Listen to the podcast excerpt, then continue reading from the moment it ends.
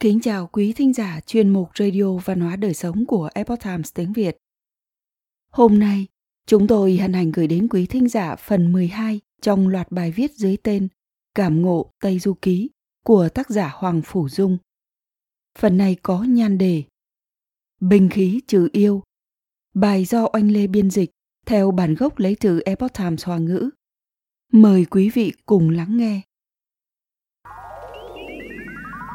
Trong tác phẩm Tây Du Ký, Ngộ Không, Bát Giới và Sa Tăng cùng kết nghĩa Kim Lan, huỳnh đệ đồng môn.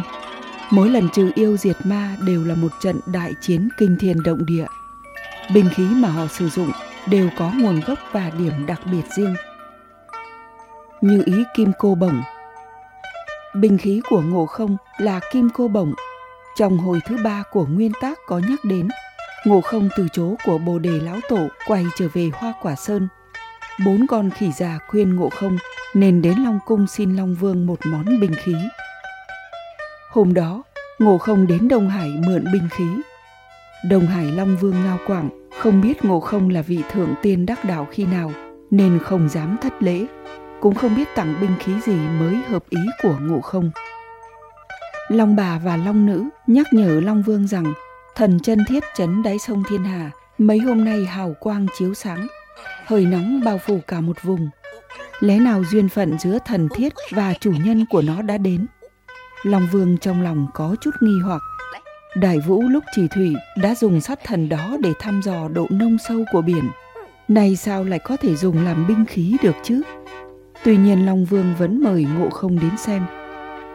Long Vương bèn đưa Ngộ Không đến ngay chính giữa hải tạng Thần thiết này vốn dĩ không ai có thể nhấc lên nổi. Ngộ không hai tay ra sức mới có thể miễn cưỡng ôm được cây trụ sắt. Đại thánh chê cây trụ quá to, liền tùy ý nói mấy câu. Trụ này nếu như có thể nhỏ hơn một chút thì tốt biết mấy. Chẳng ngờ lời vừa dứt, sát thần tự động thu nhỏ lại, dường như nó đã tìm được chủ nhân của mình.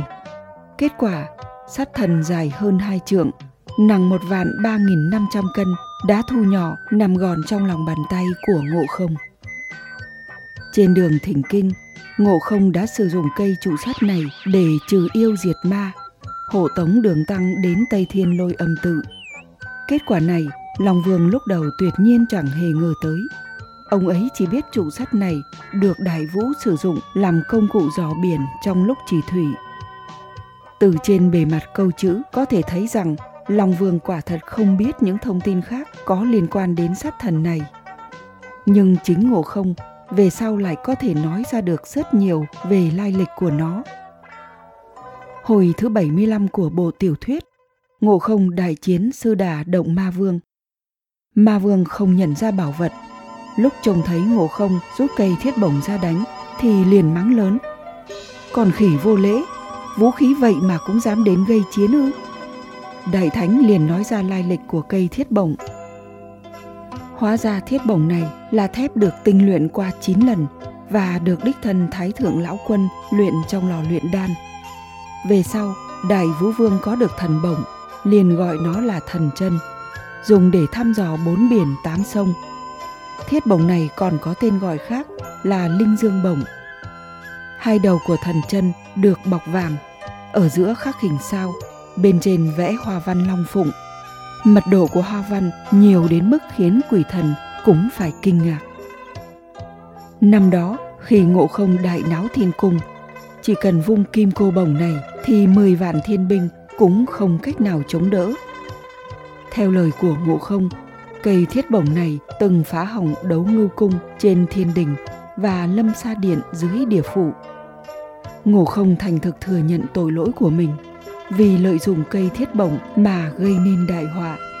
Do đó đã bị đè dưới chân núi ngũ hành suốt 500 năm. Về sau, ngộ không cải tà quy chính, bảo hộ đường tăng đi thỉnh kinh. Dưới sự trợ giúp của Kim Cô Bổng đã diệt trừ không ít yêu ma.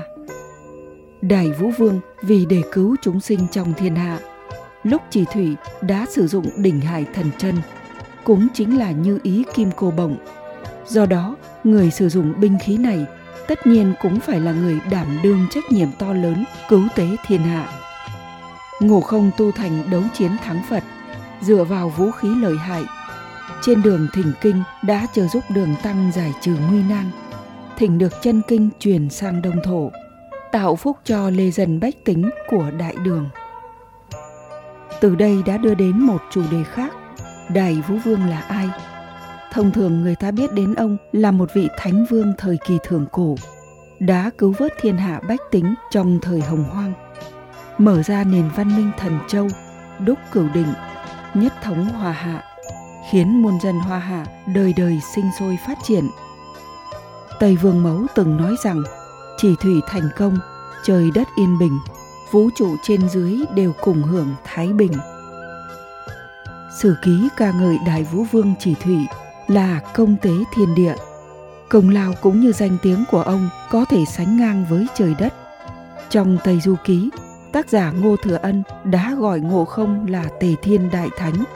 Phải chăng muốn lấy thành tích vĩ đại của Đại Vũ Vương để làm khuôn mẫu đo lường công trạng của Ngộ Không? Cửu sĩ Đinh Ba Tây Du Ký hồi thứ 19, Đường Tăng cùng Ngộ Không đi ngang qua Cao Lãnh Trang thì được biết con rể Cao Lão là một con yêu tinh tai to miệng lớn. Vì để hàng phục yêu quái, Ngộ Không đã đến Vân Sang Động đại chiến với bát giới. Bát giới dùng đinh ba chiến đấu với Ngộ Không. Ngộ Không trông thấy binh khí của bát giới thì nói Cái bồ cào này là thứ dùng để cuốc đất cào cỏ cho nhà cao láo gia chăng? Đoạn này miêu tả rất dí dỏm, hai người chuẩn bị đánh nhau, nhưng khi nói đến binh khí thì lại rất hợp. Bát giới tự hào nói về lai lịch của cây đinh ba. Thì ra, cây đinh ba này được chính tay Thái Thượng Lão Quân dùng thần băng thiết luyện thành, lại được ngũ phương ngũ đế, Đông, Nam, Tây, Bắc, trùng ngũ phương đế và lục đinh lục giáp là thần phụ trách thiên can địa chi, hiệp trợ gia trì tạo thành cửu sĩ ngọc thủy nha đúc thành song hoàn kim truy diệp binh khí này do chúng thần hợp lực tạo thành, được đặt tên là thưởng bảo thấm kim ba, tặng cho ngọc đế chấn giữ thiên đình. Bát giới đời trước tính tình ngu ngốc, ham chơi lười biếng. Đột nhiên một ngày gặp được chân tiên. Chân tiên khuyên bát giới nên phản bổn quy chân. Bát giới hiểu ra quyết chí tu hành, đã tu thành đại la tiên, được ngọc đế phong cho làm thiên bồng nguyên soái thưởng cho cây đinh ba này. Thiên bổng nguyên soái từng mang binh khí đến tham dự hội bàn đào, yết kiến ngọc đế. Về sau, trong một lần say rượu làm càn, đã trêu ghẹo thường nga, bị ngọc hoàng đẩy xuống hạ giới chịu khổ. Bát giới khi kể cho ngộ không về binh khí của mình thì rất tự hào mà nói rằng, dù là kẻ đầu đồng ngược sắt, bị đinh ba này đánh một nhát cũng đủ hồn siêu phách lạc ngộ không bảo bát giới đánh thử. Bát giới ra sức đánh lên đầu ngộ không. Cây đinh ba đổ lửa, nhưng ngộ không lại chẳng hề hấn gì.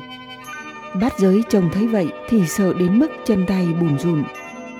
Cây đinh ba này đến cả thần tướng trên thiên thượng và diệm quân dưới điều phủ, trông thấy nó đều khiếp sợ.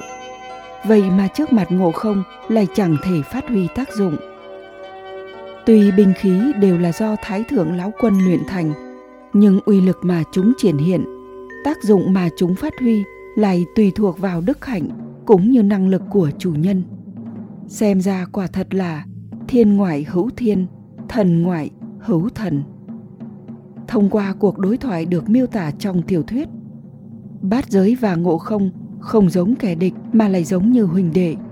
Trong lúc hai người nói chuyện, ngộ không nhắc lại chuyện năm xưa đại náo thiên cung bát giới nghi ngờ hỏi ngộ không rằng con khỉ nhà ngươi vốn dĩ ở hoa quả sơn hôm nay sao lại rảnh rỗi mà đến đây ức hiếp ta vậy ngộ không đáp rằng bản thân đã cải tà quy chính nay bảo hộ đường tăng đi thỉnh kinh không ngờ đoạn này lại nói đến mục đích cuối cùng của bát giới Quan âm Bồ Tát khuyên tôi hướng thiện. Tôi nghe theo lời khuyên giải của Bồ Tát.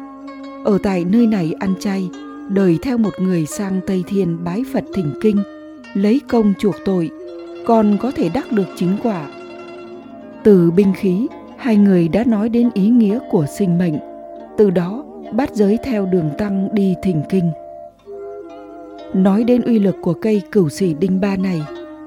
Tây Du Ký hồi thứ 49 đã miêu tả rằng cây đinh ba này có thể đánh ngã núi Thái Sơn, cọp dữ cũng phải khiếp sợ, có thể lật đổ biển lớn, khiến rồng cũng phải chấn động, có thể rời mây, che khuất nhật nguyệt, có thể vén tan sương mù, hiển lộ ánh mặt trời.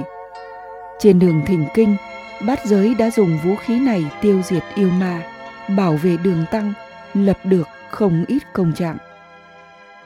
Hàng yêu bảo trượng bình khí của sa tăng là hàng yêu bảo trượng. Tây Du Ký hồi thứ 22, bát giới đại chiến với sa tăng ở sông Lưu Sa. Sa tăng đã dùng một cây trường gỗ đánh với bát giới. Bát giới liên tục đỡ đòn, nói Binh khí của ngươi là gì mà dám khoe với ta? Vì binh khí của sa tăng bề ngoài trông giống như cây chày cán bột. Một số yêu quái không biết xuất thân của sa tăng lại còn cho rằng sa tăng là bậc thầy say bột. Sa tăng tiết lộ rằng binh khí của mình được làm từ thoa la tiền mộc ở cung trăng. Ngô Cương chặt một nhành cây thoa la, lỗ ban đem nó làm thành một cây gậy gỗ. Bên trong là vàng thỏi, bên ngoài khảm châu báu, trọng lượng là 5.048 cân, ngang bằng với cây đinh ba của bát giới. Bảo trưởng trừ yêu này chấn giữ linh tiêu bảo điện, có thể hàng phục yêu quái. Sa tăng đời trước tu đạo, thuộc hàng tiên ban, được Ngọc Đế phong làm quyển liêm đại tướng, ban cho cây bảo trường này. Sa tăng lúc còn ở trên thiên giới, mang theo bảo trường hàng yêu này bảo hộ ngự giá, tham dự hội bàn đào, cư trú tại thiên giới. Bảo trường có thể biến hóa lớn nhỏ thuận theo tâm ý của sa tăng và đã trở thành một phần sinh mệnh của sa tăng. Trong ấn tượng của mọi người thì phục sức trên thân của đại tướng quân thường là bảo kiếm sắc nhọn. Thế nhưng vật bất ly thân của sa tăng lại là bảo trượng, bao hàm ý vị thiền trượng trong Phật môn, rất hợp với bản tính cường nghị, chất phát, khiêm tốn, đôn hậu của sa tăng. Trên đường đi thỉnh kinh, sa tăng đối với việc thỉnh kinh hết mực tận tâm, nhấn nhịn chịu khó, không một lần nhắc đến việc bỏ cuộc giữa chừng. Cái tâm kiên định tu hành đó phải chăng rất giống với thỏi vàng trong cây bảo trường kia?